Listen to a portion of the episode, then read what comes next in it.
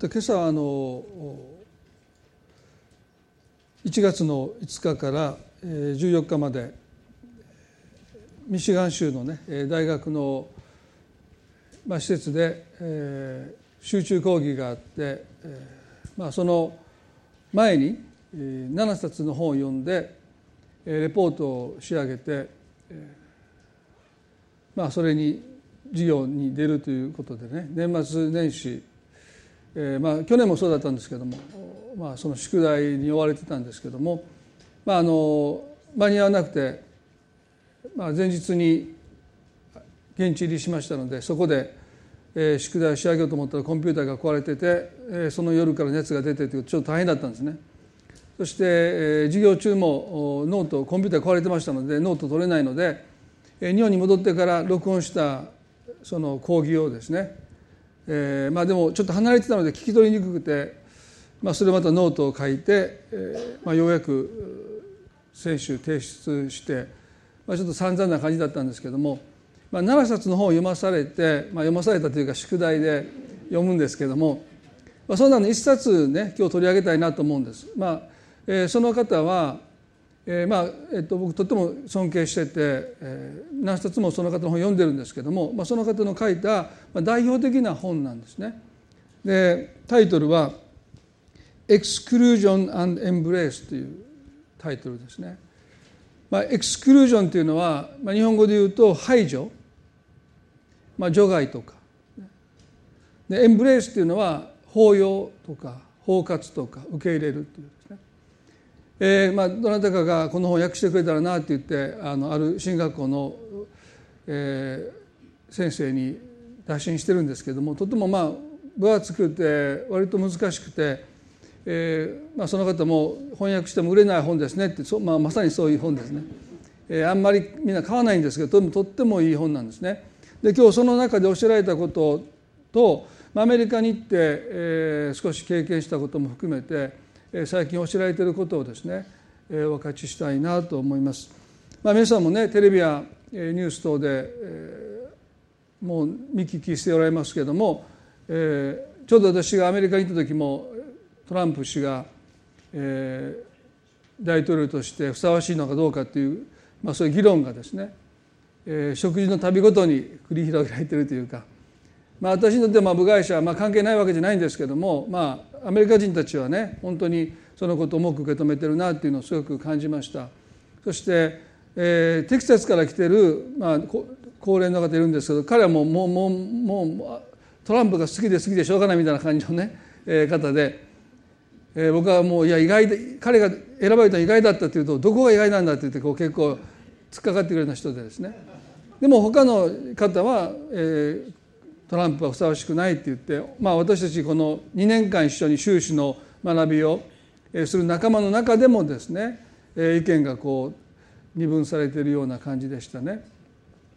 まああのすごくこのトランプという方が大統領になることでもともとあった隔たりというか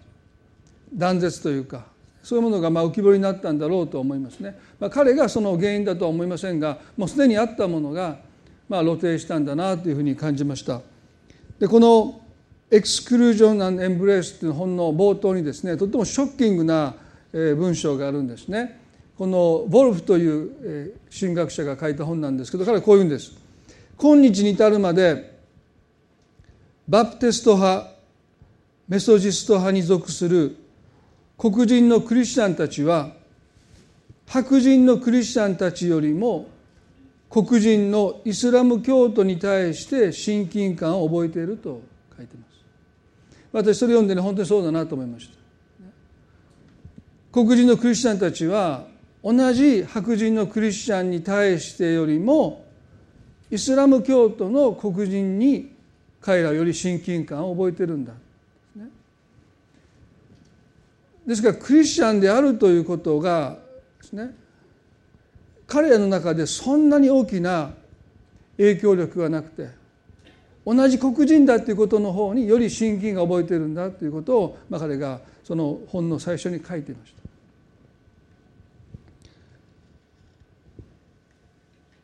この著者のボルフという方は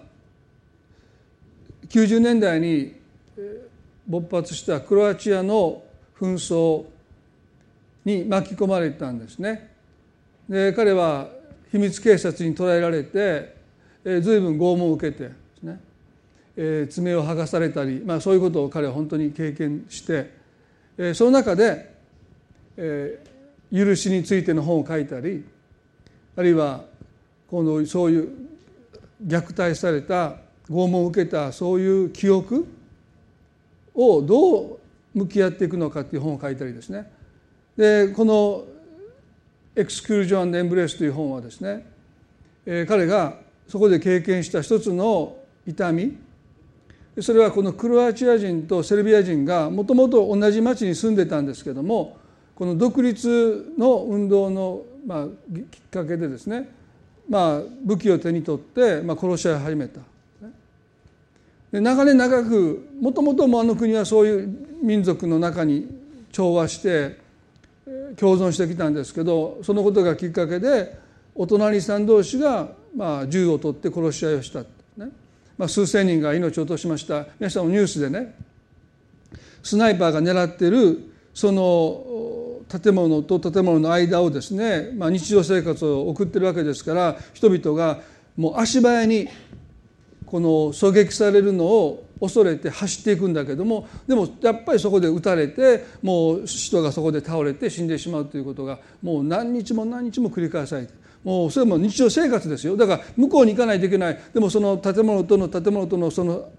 切れ目にですね向こう側のビルからスナイパーが狙ってるわけですからもう子供連れたお母さんがですねもうせーのでそこを走っていくでもそこで撃たれて、まあ、子供がそこで死んでしまったり親が死んでしまったり、まあ、それが日常生活の中でそれがもうずっと何年も続くようなねそういう内戦が起こったんですよね。その中でこのボルフという人はですねクロアチア人のクリスチャンたちセルビア人のクリスチャンたち全員がクリスチャンじゃないですよでも少なくともクリスチャンたちがいてで彼らが武器を手にして互いに殺し合ってるというこの痛ましい現実に打ちのめされていくわけですよね。なぜクリスチャン同士が武器を手に持って殺し合いをするのかというですねその衝撃的な出来事の中で、まあ、彼は私たちの社会っていうのはねまさにエクスクルージョン、ね、自分とは違う人を排除していく社会、でも本来私たちはエンブレース、違いを受け入れていく。違いを包容していく社会であるべきだということでその本を書いたんですね。で今日私たちはこの本を少し参考にしながらあるいは聖書のメッセージを私たちはねもう一度しっかりと聞いていきたいなそんなふうに思うんです。どうしてかというと時々ね日本人のクリスチャンという表現をしますよね。日本人のクリスチャン、まあ、日本に住んでる限りあんまり使わないですけど、まあ、海外に行けばですね、まあ、日本人のクリスチャンっていう時に私たちは日本人が私たちのアイデンティティなのかクリスチャンであることが私たちのアイデンティティなのか。あなたは誰ですかと言われた時に私たちの口からはね日本人ですと出るのかクリスチャンですと出るのか。あの法と息子が我に帰ったって書いてますよね。私たちがいろんなことで自分を見失うんだけど最後本当の自分っていうものにもし私たちが変えることができるならばその自分とは日本人としての私なのかクリスチャンとしての私なのか。私が私であるということ何が決定づけてるのか。セルビア人のクリスチャンクロアチア人のクリスチャン彼らのアイデンティティはクリスチャンであることの前にクロアチア人であったりセルビア人であるということがおそらくとっても強かったんだろうと思うんですね。でこれはたまたまそれが内戦で露呈しただけでこの国で同じことが起こると私たちも多分驚くほど私がクリスチャンであるというアイデンティティがいかに希薄なのか。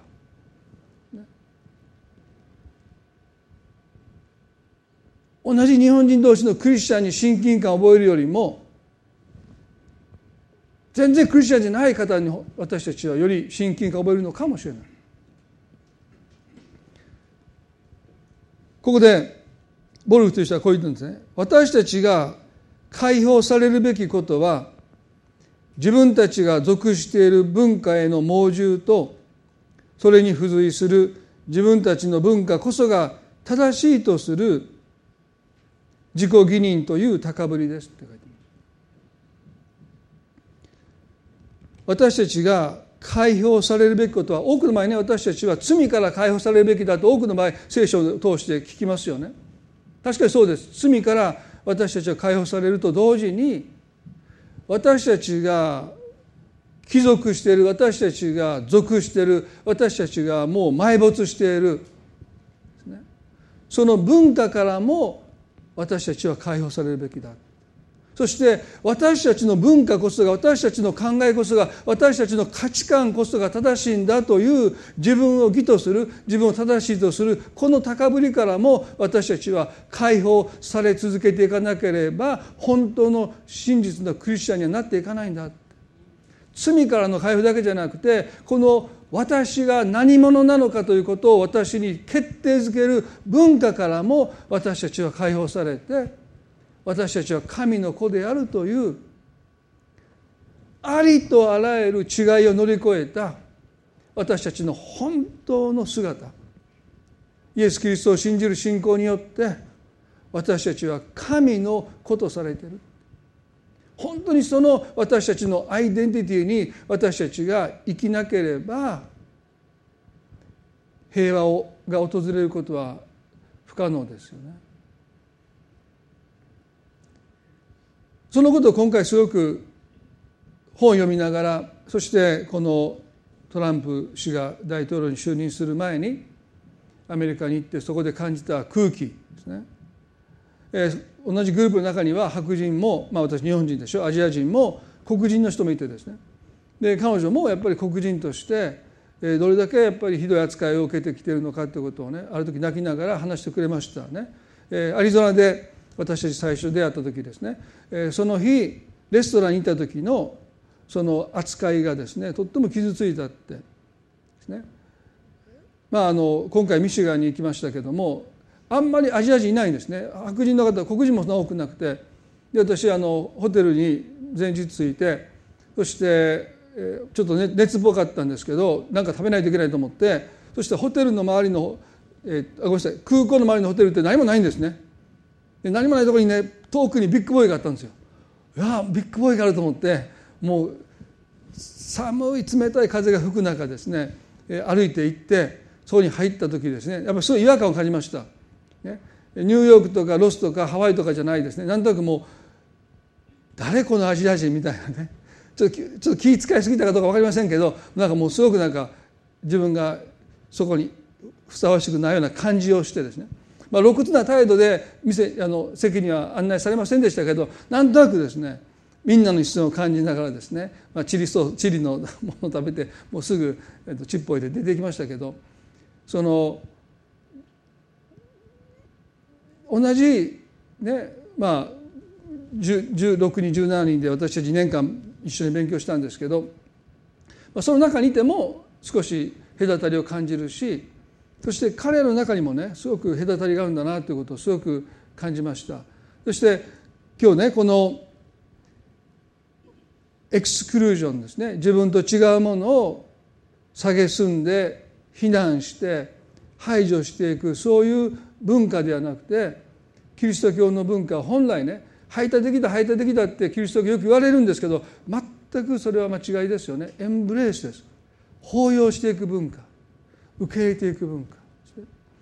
で今日私たちはその中にもう一度生きていく決心をしていきたいなと思います。創世記の十二章の一節に神様が私たちの信仰の父アブラハムに何を最初命じたのか。あなたはあなたの生まれ故郷あなたの父の家を出て私が示す地へ来なさいとおっしゃっ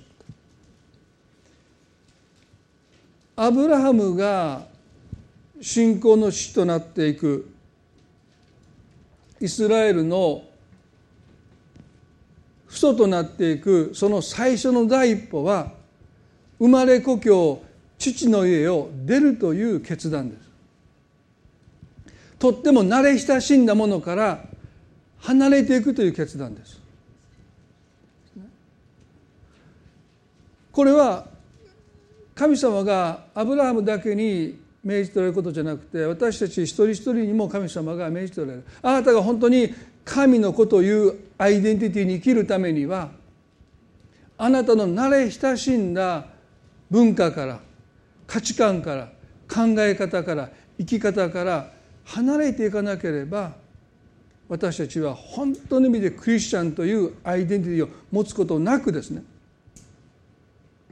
クリスチャンというのは借り物です。私の中身は日本人だ。いや何々人だでクリスチャンっていうことはもう単なる借り物なんです。でそういう信仰生活ではなくて本当に私がクリスチャンであるという神の子であるということが私たちのアイデンティティの核。ですね。極端なこと言えば日本人はやめれてもクリスチャンやめれないぐらいにならないと。でも今は逆でしょ。クリスチャンはいつだってやめれるんです。でも日本人であることはやめれない。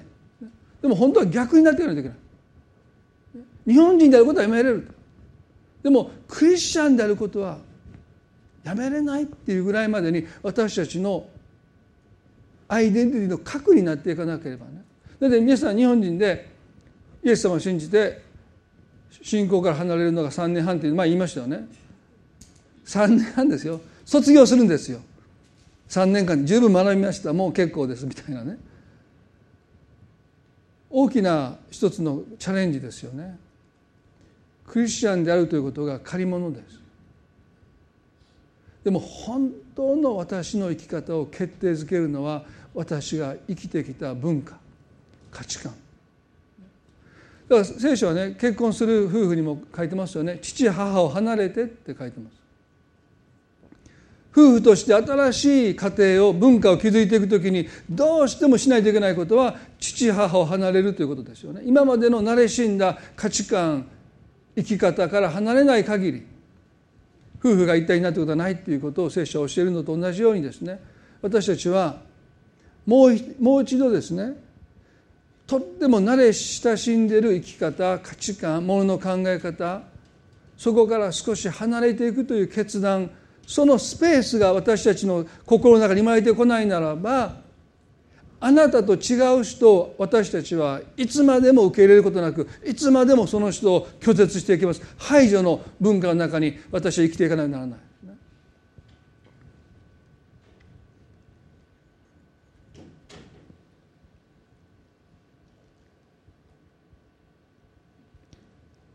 このアイデンティティの問題はですね今に始まったわけじゃなくて一番大きな一つの問題はですね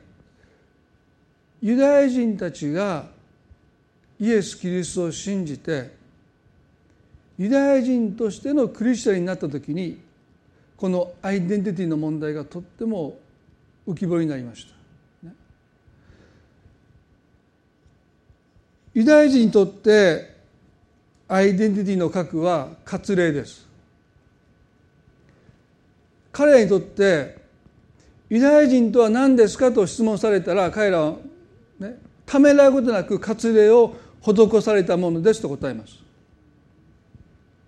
まあ男性が割礼を施されるわけですけれどもそれは民族としてのアイデンティティはですね割礼を施されたものイコールユダヤ人ですよね。で日本人の場合ねあなたは何をもって日本人と言えますかと言われてもなかなか私たちね答えに窮しますよね。日本人に住んでるからとか日本語がしゃべるとかですね。日本書が好きだとか。何をもって私たちは自分が日本人だって言い切れるかというとなかなか難しいですよね。日本人の中でも日本食嫌いな人魚が嫌いな人もいますからね。僕日本に帰って日本食食べたいって言って食べたのが中国料理だったからそれ日本食ちゃって言われたんですけどまあもうね。食べるものによっても定義できないし住んでる場所こと話す言葉、ね、それは曖昧ですよ。ね、で顔も日本人っぽい人もいるし中国人っぽい人もいるしこの教会にもですね。韓国人っぽい人もああのインドネシア人っぽい人も顔を持ってしてもだアジア人が僕を見て日本人と区別つかないですよね。よくだ聞くんです。韓国人と中国人と日本人の違い分からない。僕も分からないそんな着てる服とか雰囲気で分かるか分からないけど顔見てたらですね分かんないですよね。何をもって日本人が日本人であるというのはすごい曖昧です。でもユダヤ人ははっきりしてます。ユダヤ人イコール割礼を施されたもの。ピリオドです。イエス様だって8日目に割礼を施されました。ですからユダヤ人にとって割礼っていうのは私がユダヤ人であるということの唯一の印です。それ以外ないんです、ヘブライ語を話すとかイスラエルに住んでるとかその関係ないんです。施しを受けたもの。割礼を受けたものってことですよね。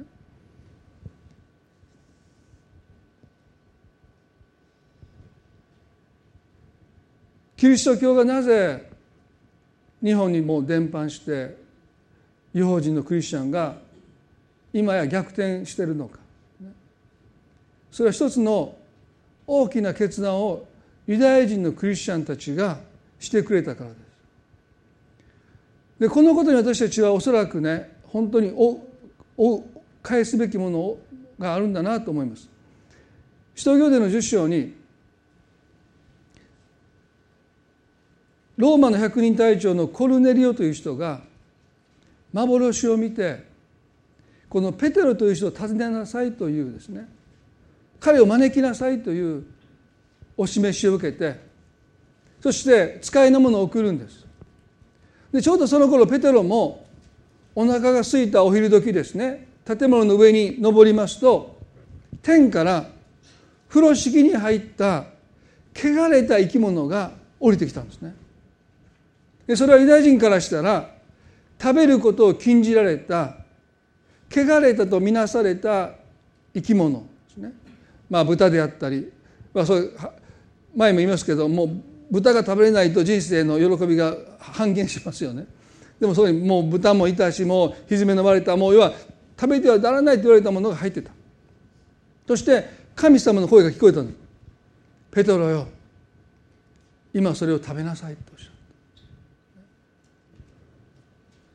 でそれ彼は何ていうことでしょう？使徒行伝の10章の13でね、ペテロ、さあ、ほふって食べなさいという声が聞こえた。しかし、ペテロは言った、主よ、それはできません。私はまだ一度も清くないものを、汚れたものを食べたことがありません。すると、再び声があって、彼にこう言った。神が清めたものを、清くないと言ってはならない。こんなことが3回あった後、その入れ物はすぐ天に引き上げられたと書いてます。はっきりとね、神が清めたものを清くないと言ってはならないって。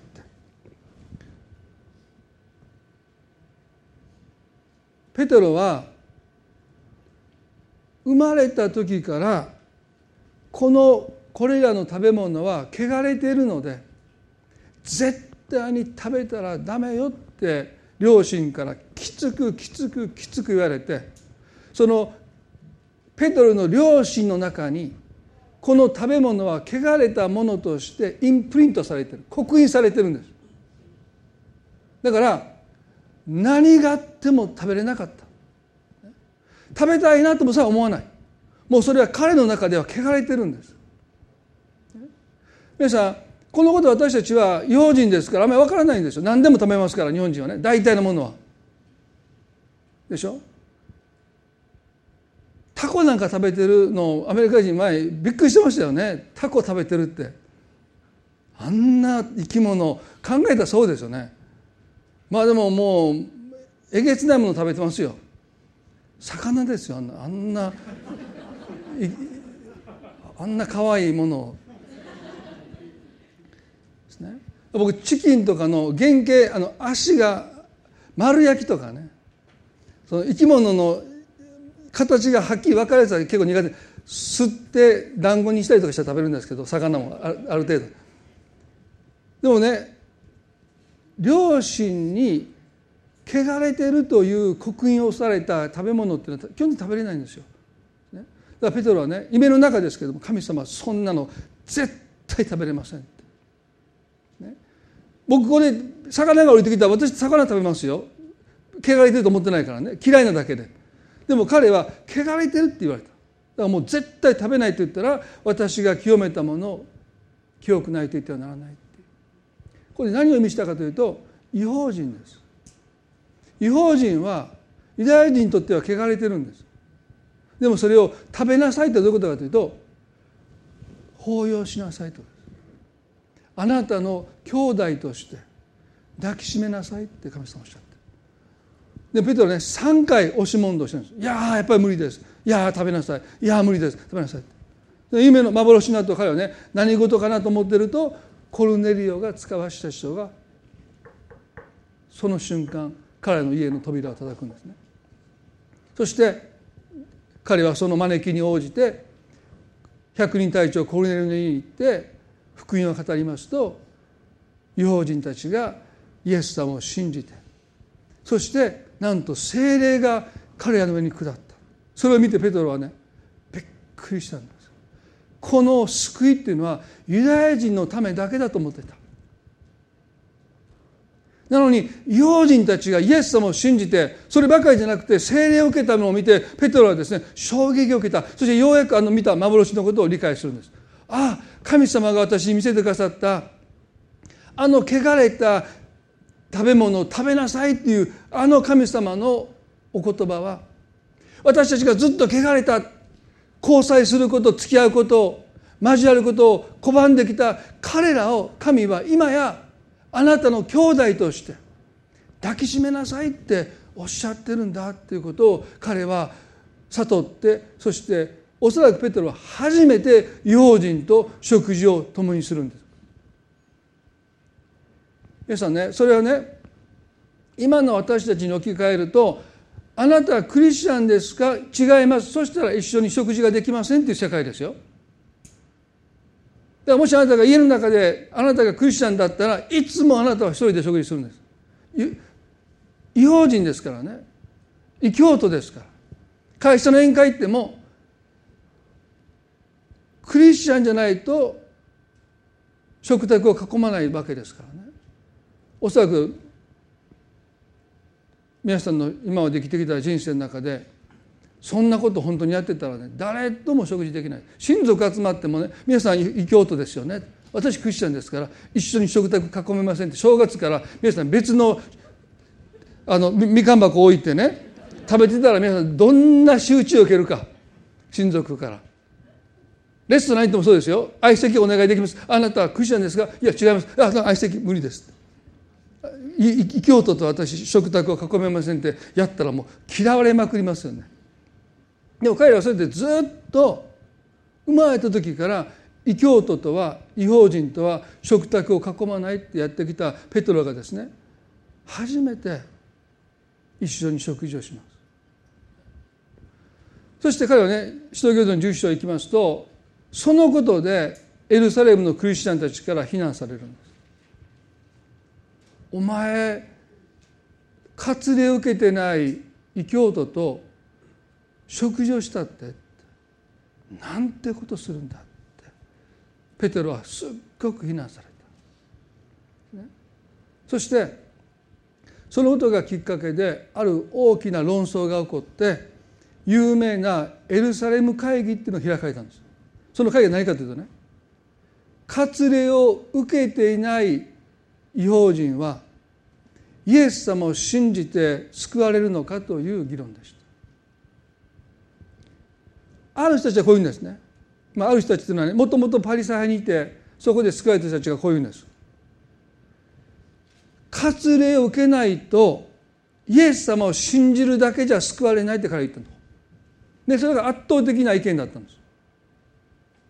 だから違法人が救われるためにはまずユダヤ人になってまず割礼を受けてからじゃないと救われないって言うんです。もし皆さんねその意見が通ったらキリスト教は世界に広まらなかったですよ私たちがクリスチャンになること多分なかった。まずユダヤ人になりなさいって。そうじゃないと救われないってもし彼らがここで決定を下したならばこの救いこの福音というものは一部の人のだけのものでしたよね。そこで大きな議論が起こります。ユダヤ人にとって割礼は全てです。自分たちの祖アブラハムが神様から祝福を受けた時にその祝福に預かる契約の印として割礼を受けたんです。そして代々彼らは割礼を受けてきてイエス様だって割礼を受けるようになった。それは彼らの誇りです。彼らの約束の印です。アイデンティティの核ですね。でこれなくして救われるなんてありえないと思ってた。本気で思ってた。だから幼児の人がクリスチャンになったらまず活動を受けてユダヤ人になってからじゃないと救われないペテロが立ち上がります。パウロがバルナバがヤコブが立ち上がって彼らはね。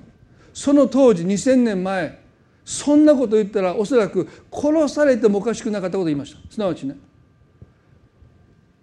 私たちが救われるのに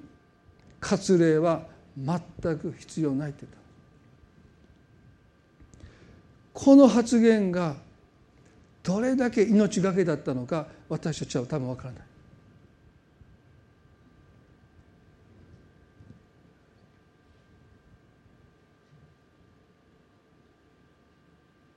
とっても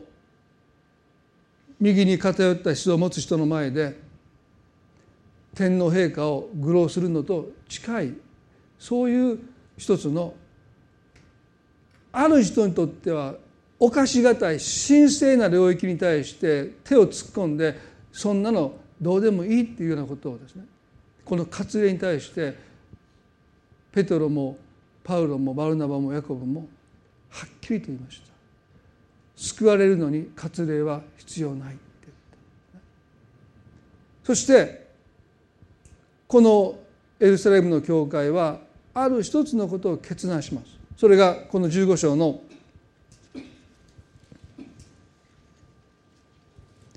2829ですね。精霊と私たちはすごいですね。精霊と私たちは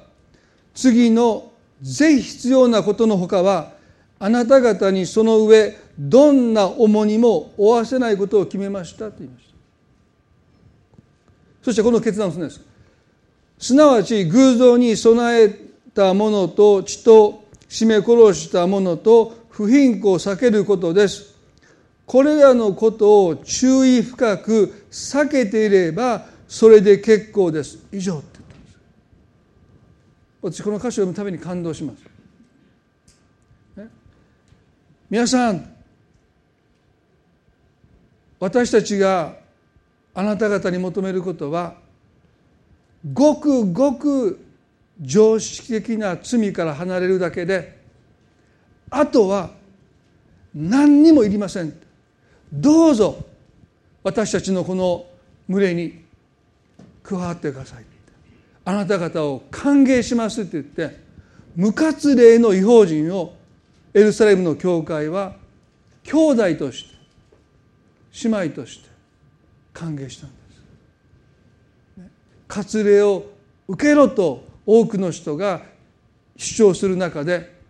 彼らは割礼なんか受けなくてもいい。どうぞそのままでそのままで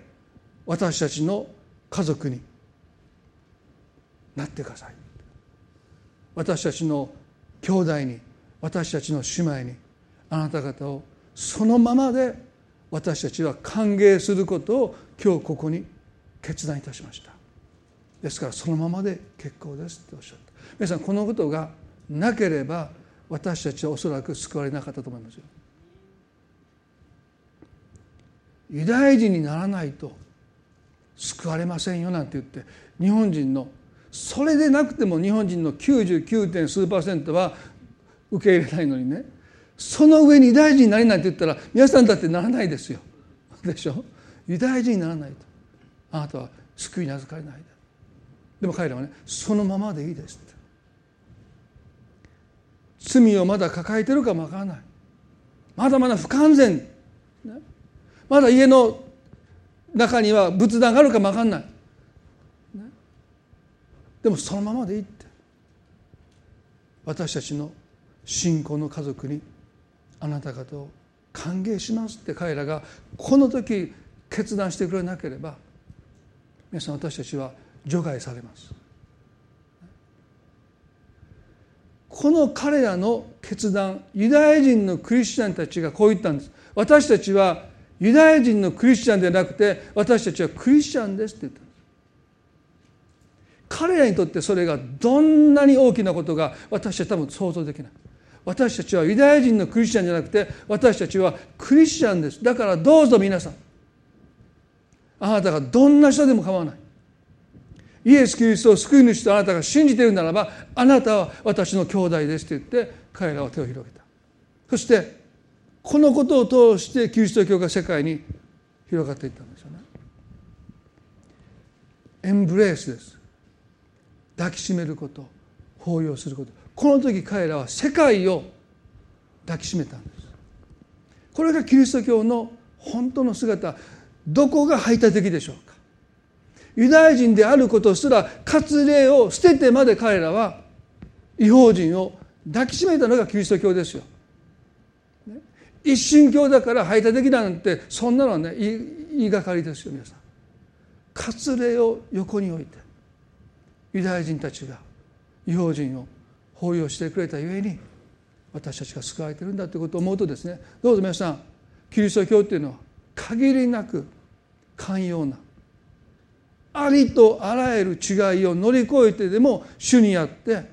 家族になろうとする愛そうとする愛の宗教なんだということを私たちは忘れてはならないですよね。ここに私は平和の鍵がここにしかないと思います。クリスチャンであるという神の子であるというありとあらゆる違いを乗り越えてこのアイデンティティに私たちが生きる時に本当に真の部屋がそこに訪れてくるんだ簡単なことではありませんが私たちが日々の生活の中でクリスチャンであるというアイデンティティに立って私と違う人に対してどれだけ心を開いてその人をあなたの心に迎え入れることができるのかそのことなくして部屋なんか来ないですよね。あなたの家庭の中で夫婦の中で親子の中で兄弟姉妹の中で他の教会の人々に対して私たちがどれだけ心を開けるのかとっても残念ですけど日本はほとんどクリスチャンがいない国でそんな小さな小さな集まりの中で私たちはちょっとした違いを大げさに大ごとにしていがみ合ってますよね。ちょっとした神学が違うだけで交わることを多くの人は拒みます。まあ、最近は随分変わってきました。でもそれでもまだクリスチャンであるというアイデンティティよりもどこどこの教会に属しているとか何々派それが多くのクリスチャンにとってまだ強いアイデンティティになってるんだなと思うととても残念です。皆さんエペソの2章少し開いていただきたいと思いますけれども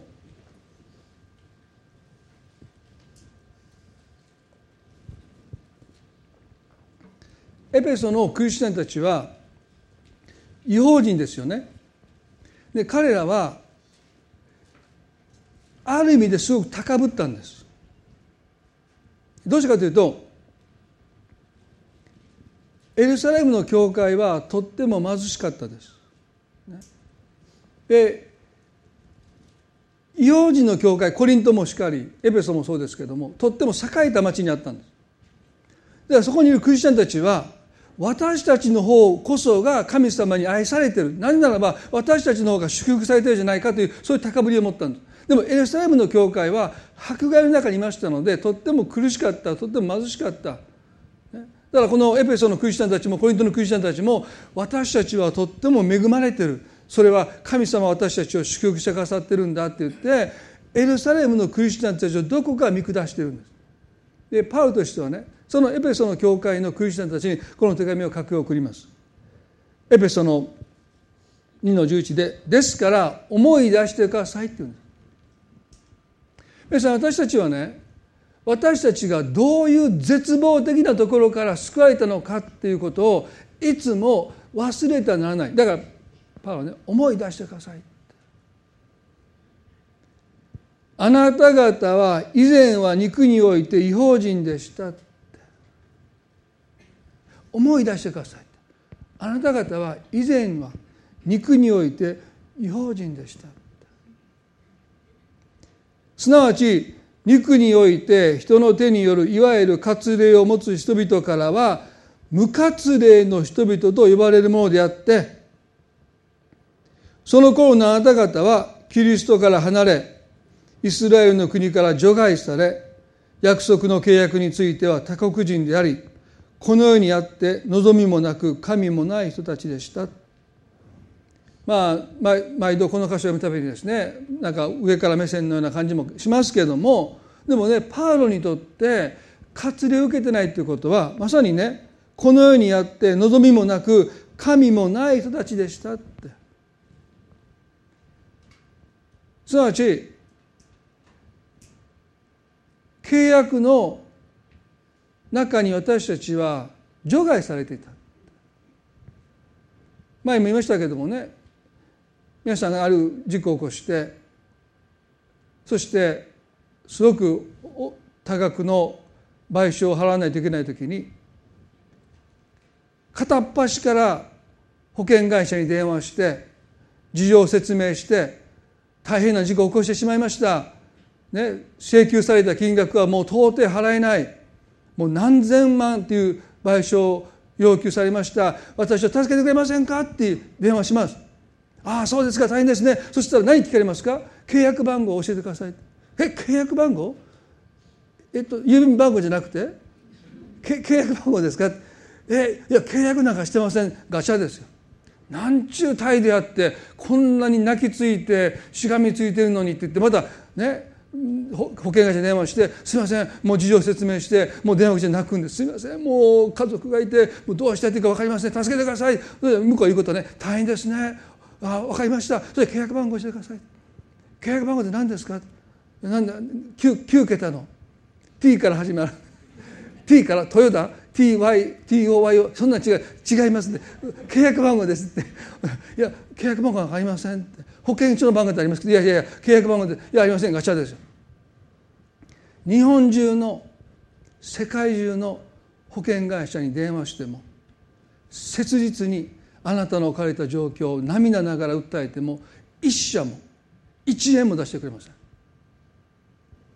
パウロにとって活量施されないということは神様が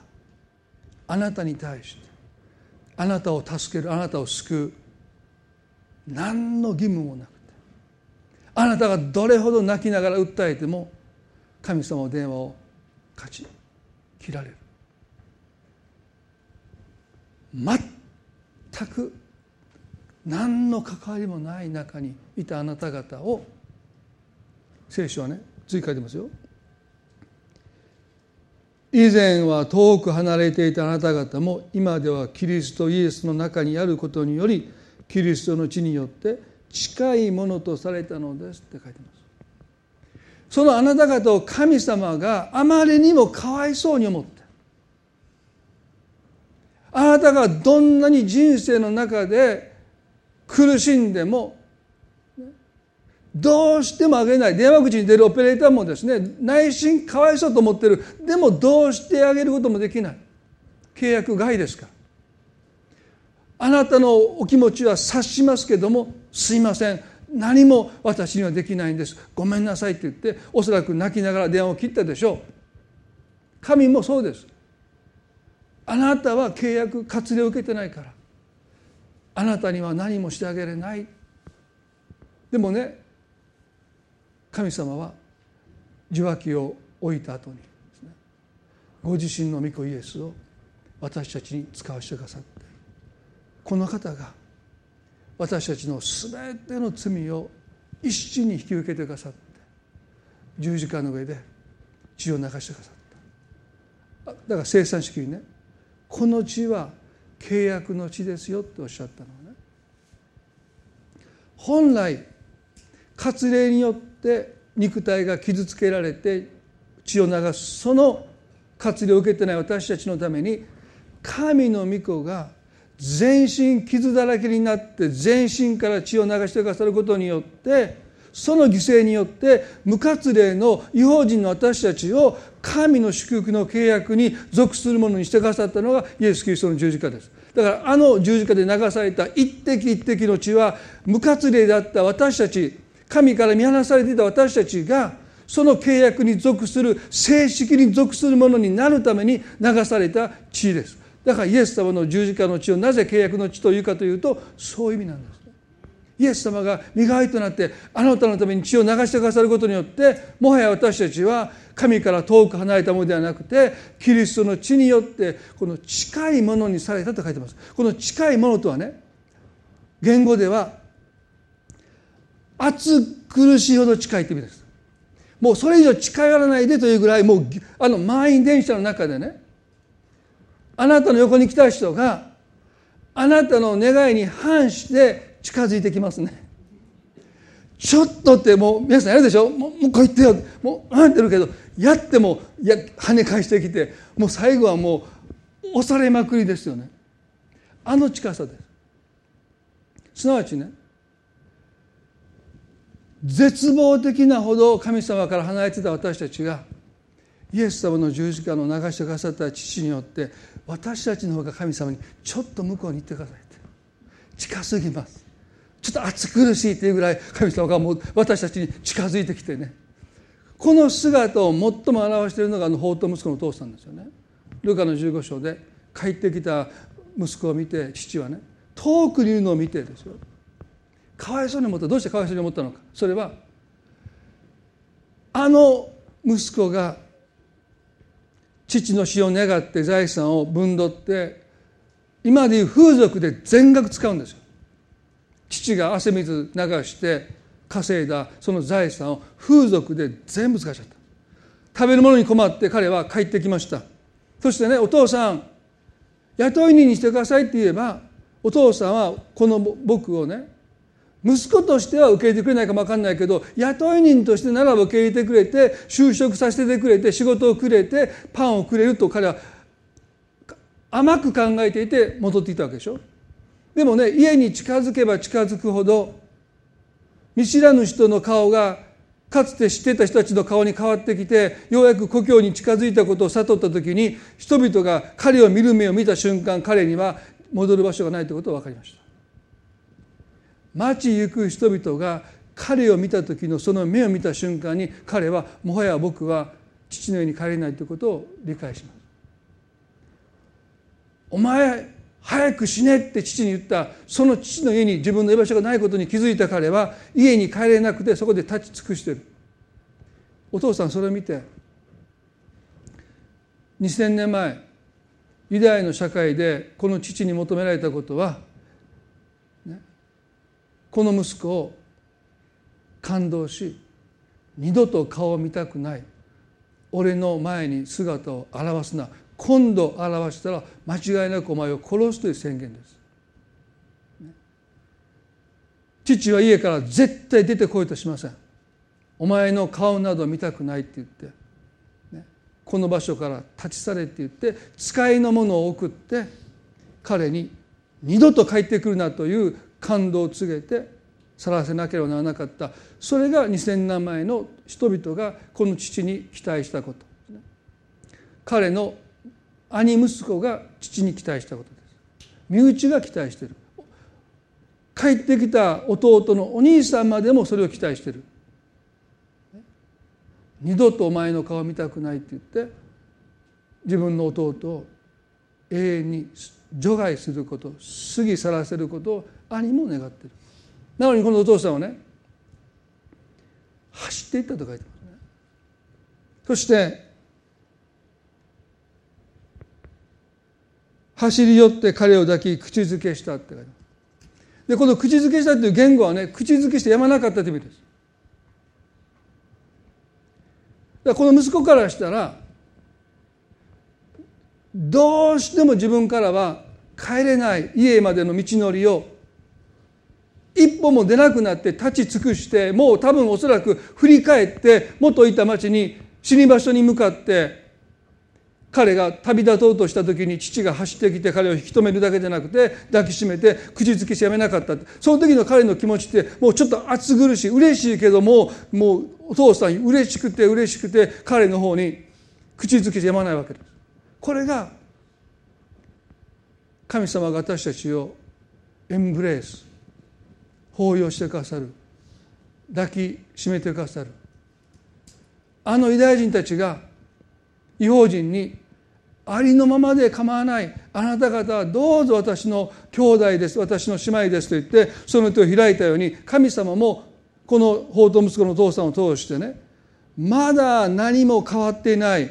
糞尿で汚れたもう臭いこの息子このお父さんはシャワーにシャワー浴びさせる前にそのままでも抱擁してその臭いその彼に口づけしてやまなかった。豚の世話をしていた息子ですよ。豚の臭い匂いが染みついたこの息子は父にとっては汚れです。でもその彼にお父さんは口づけするんです。あ遠くからねあもう許してあげるからねちょっともう早くシャワー浴びてこいじゃなくてですね。その息子を抱きしめてその息子の方に何度も何度も何度も何度ももうお父さんいいよって息子がおそらく言っただろうと思えるぐらいに彼はやめなかった。何度も何度も頬に口づけをして。いる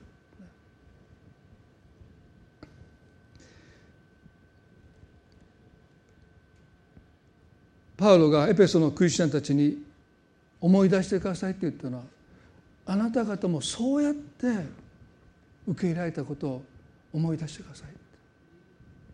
あなた方が立派で救われたわけじゃない立ち止まって立ち尽くしているあなた方のもとに神様の方から近づいてくださらなければあなた方は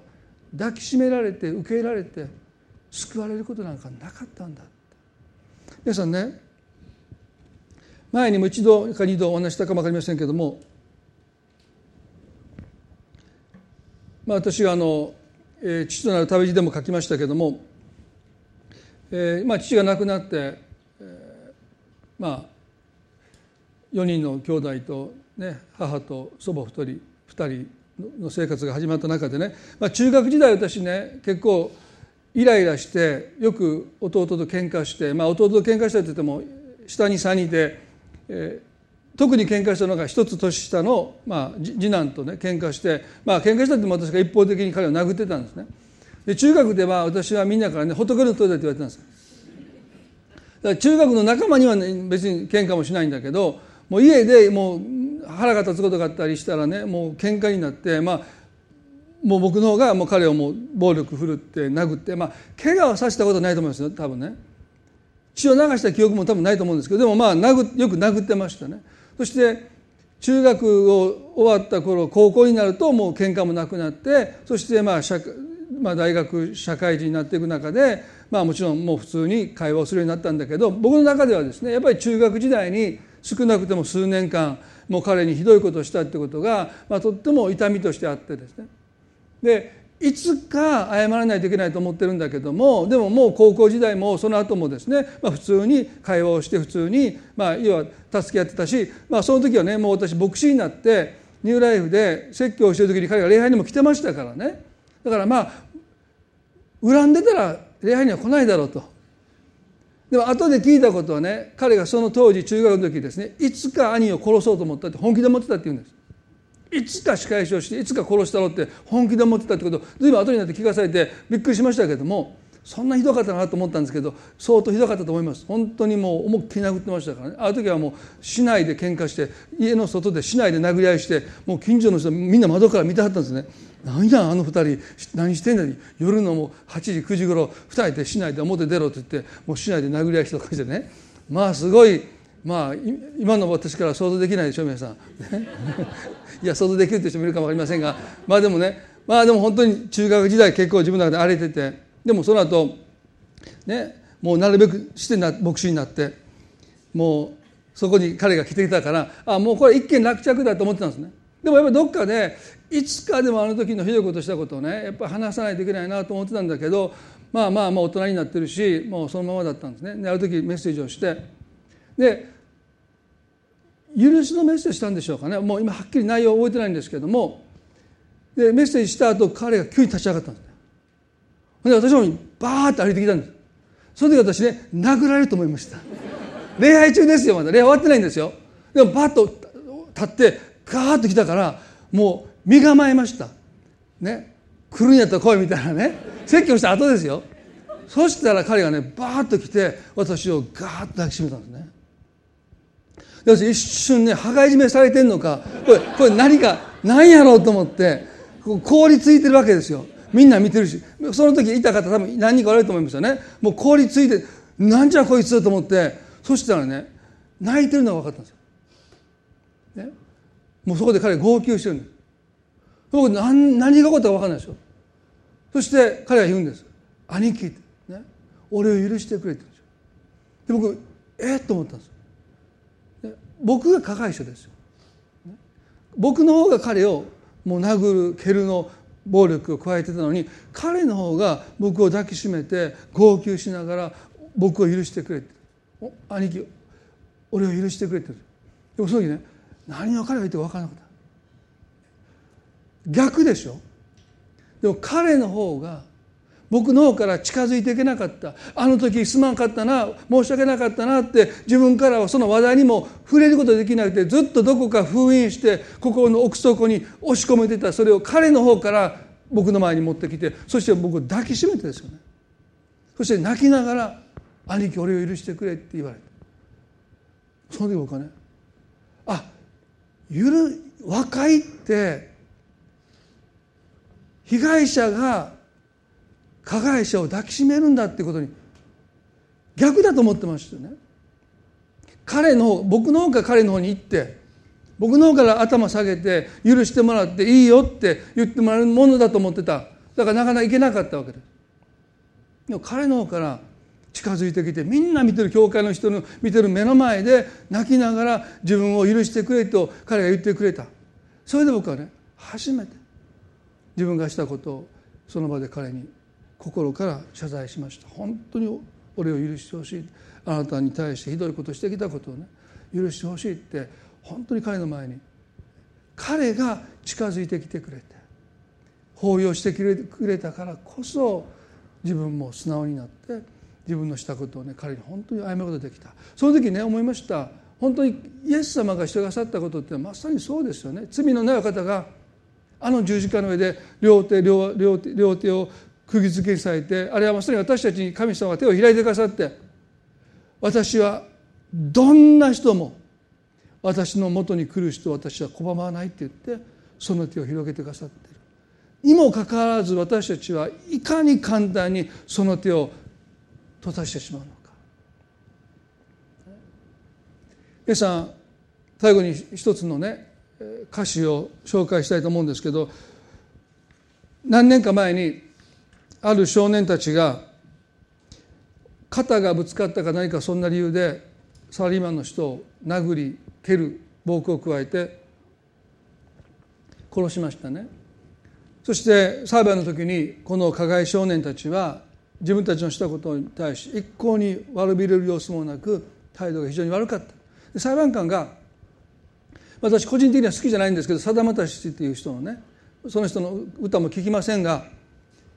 彼の書いた一つの歌の歌詞を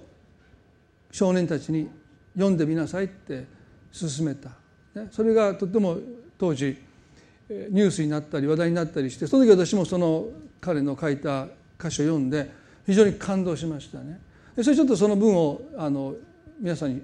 ご存知の方もあると思いますが知らない方もあると思うので紹介最後にしたいと思いますね。月末になるとゆうちゃんは薄い給料袋の封も切らずに必ず隣町の角にある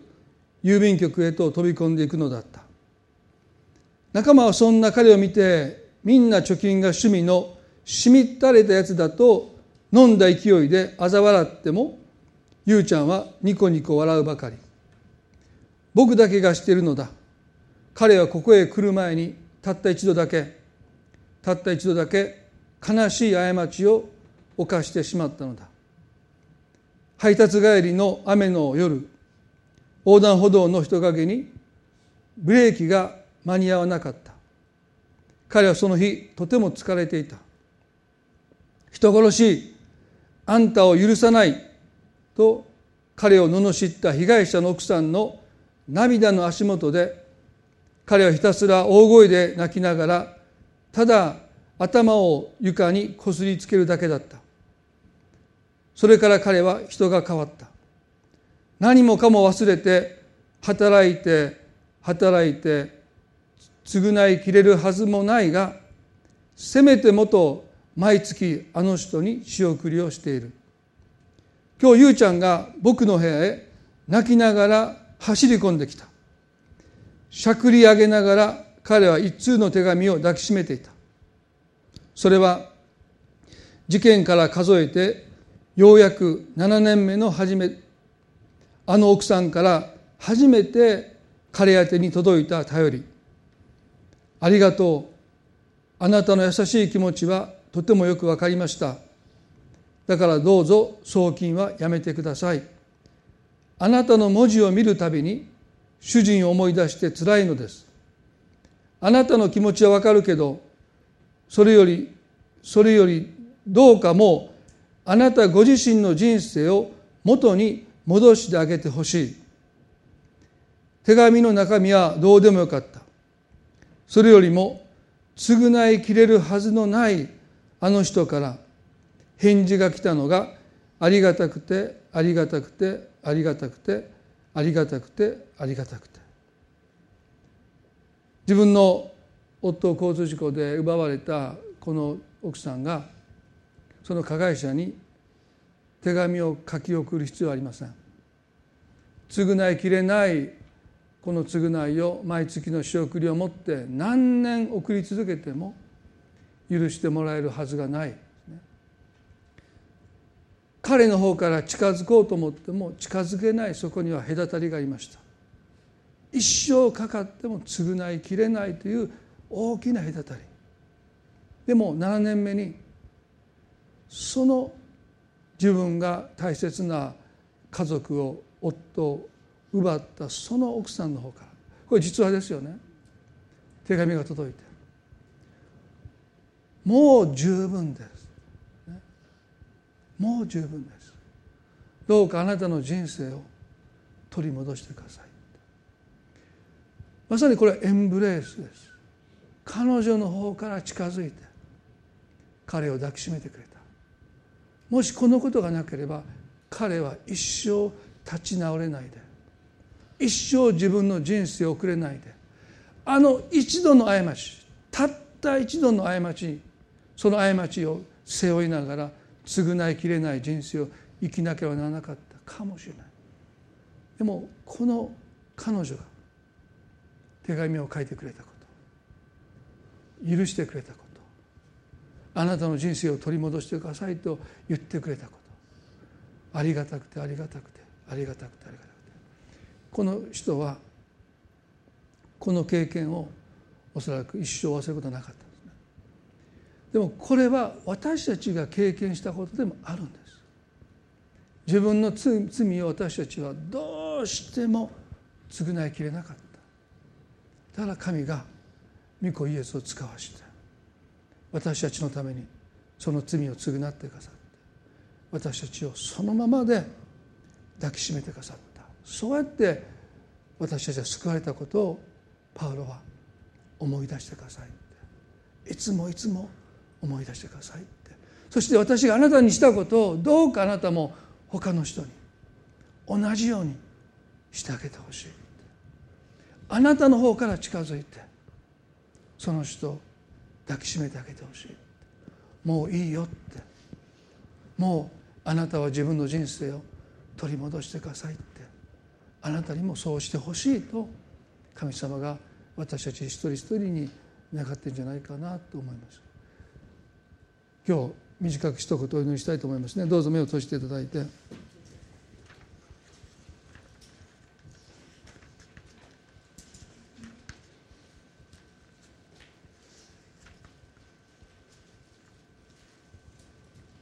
どうぞ目を閉じたまま。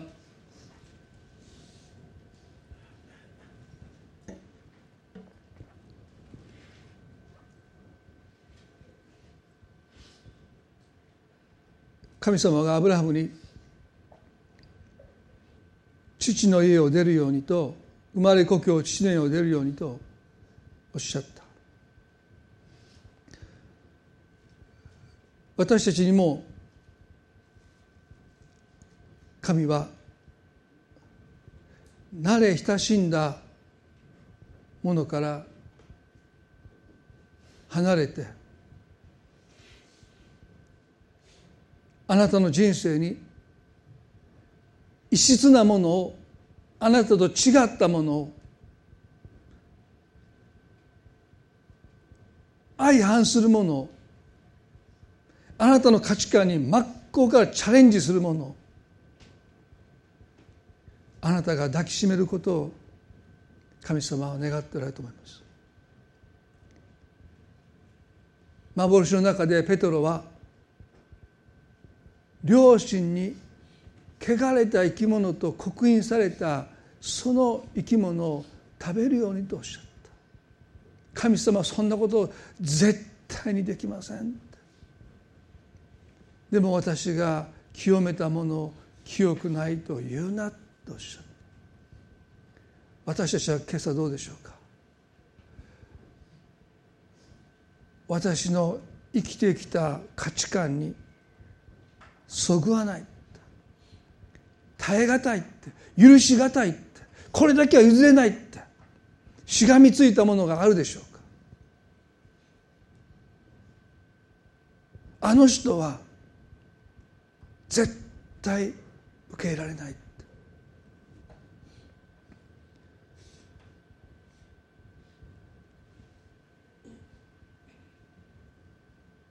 思い出してくださいあなたがどのようにして罪許され神に抱きしめられ神に受けられたのか。神様今日私たちは和解の務めをあなたから頂いていると聖書が書いてあります。すなわち抱擁する抱きしめる務めです。キリストの十字架のその両手は釘で十字架に釘付けされて閉ざされることなく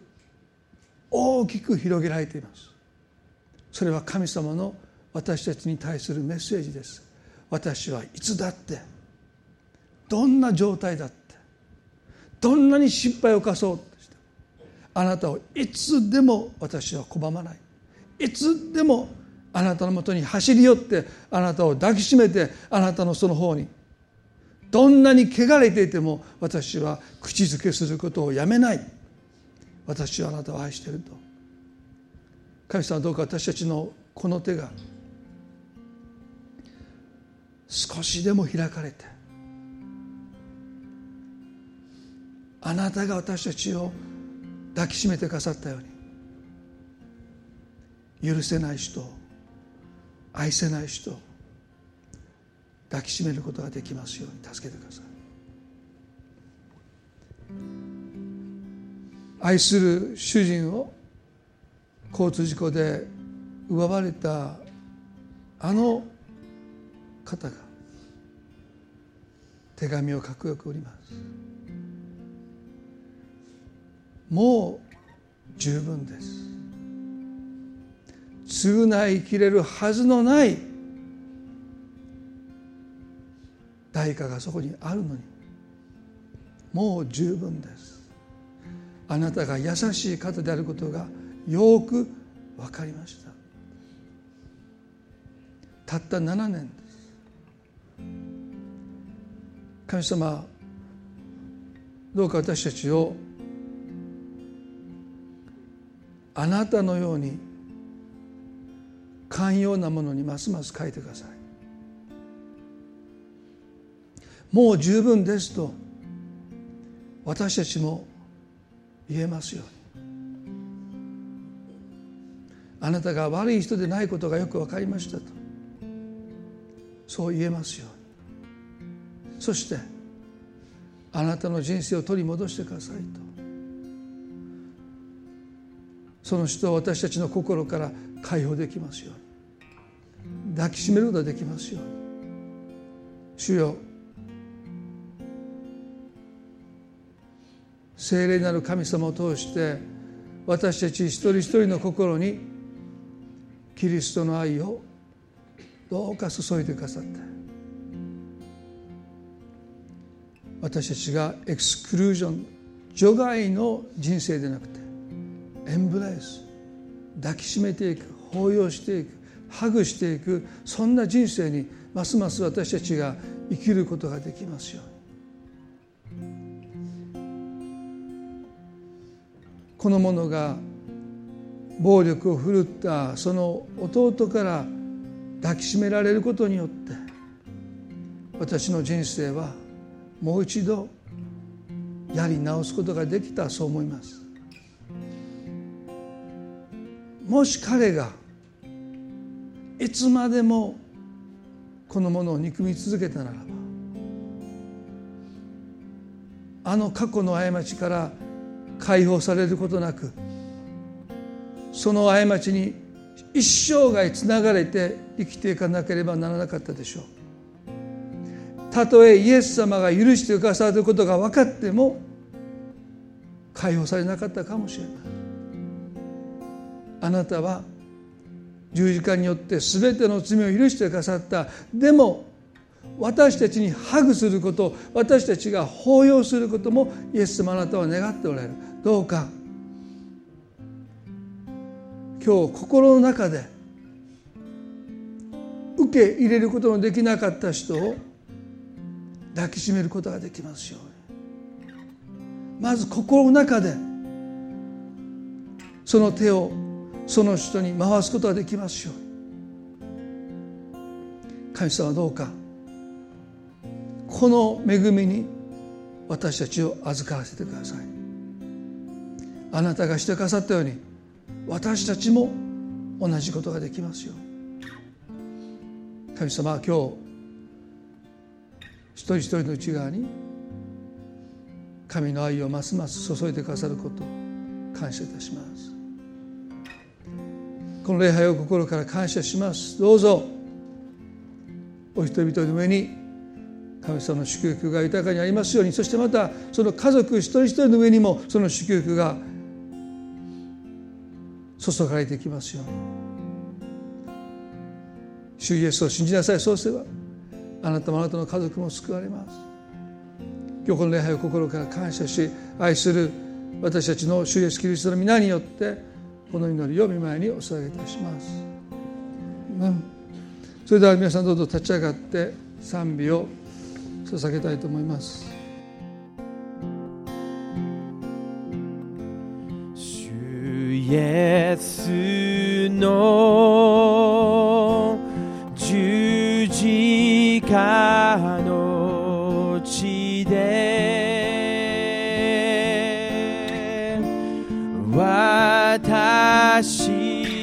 私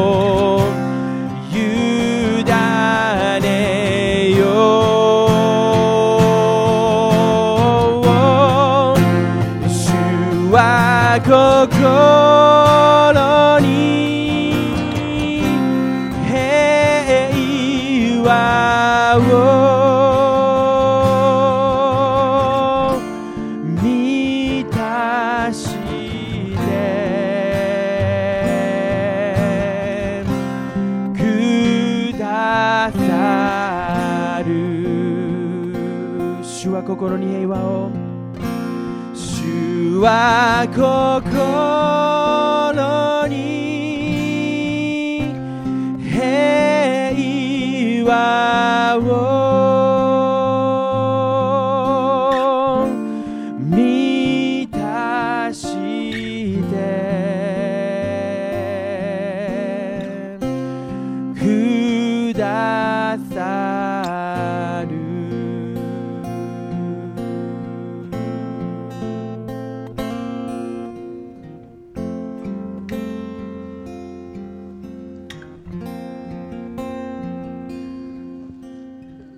短くお祈りしたいと思いますねどうぞ目を閉じたまま今朝皆さんの中でメッセージを通して抱きしめないといけない人があなたの人生にまだいることを神様が示してくださったならば今日あなたの心の中でその人に両手を広げて駆け寄って抱きしめるその決心をなさることを神様は願ってるんじゃないかなと感じます。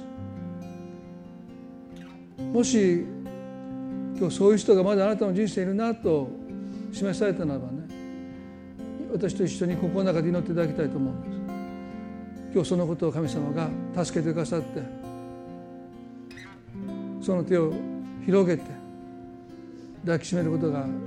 あなたの心の中でまず今日神様が可能にしてくださること。抱きしめてるあなたの姿をあなたが自分で今日見ることができるように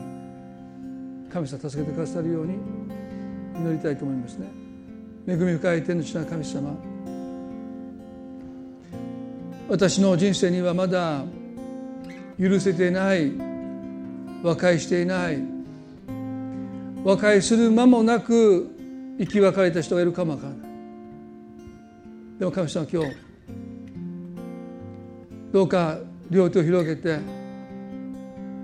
その人を心の中で抱きしめることができますよ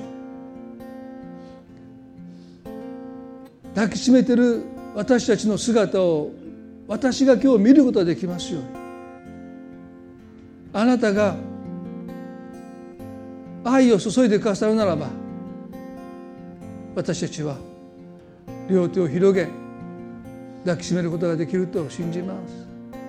あなたの愛はそうやって私たちを抱きしめてくださったからです。神様今祈ってる一人一人の上に神様が愛を注いでくださってどうか心の中でその人を抱きしめることができますように。助けてください。怒りが痛みが消え去っていきますように。キリストの愛があなたの傷ついた心を癒しますように。神様あなたがそのことを祈る一人一人の中に今日成し遂げてくださることを信じます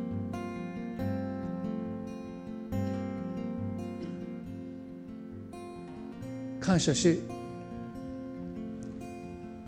愛するイエス・キリストの皆によってこの祈りを見舞いにお捧げいたします。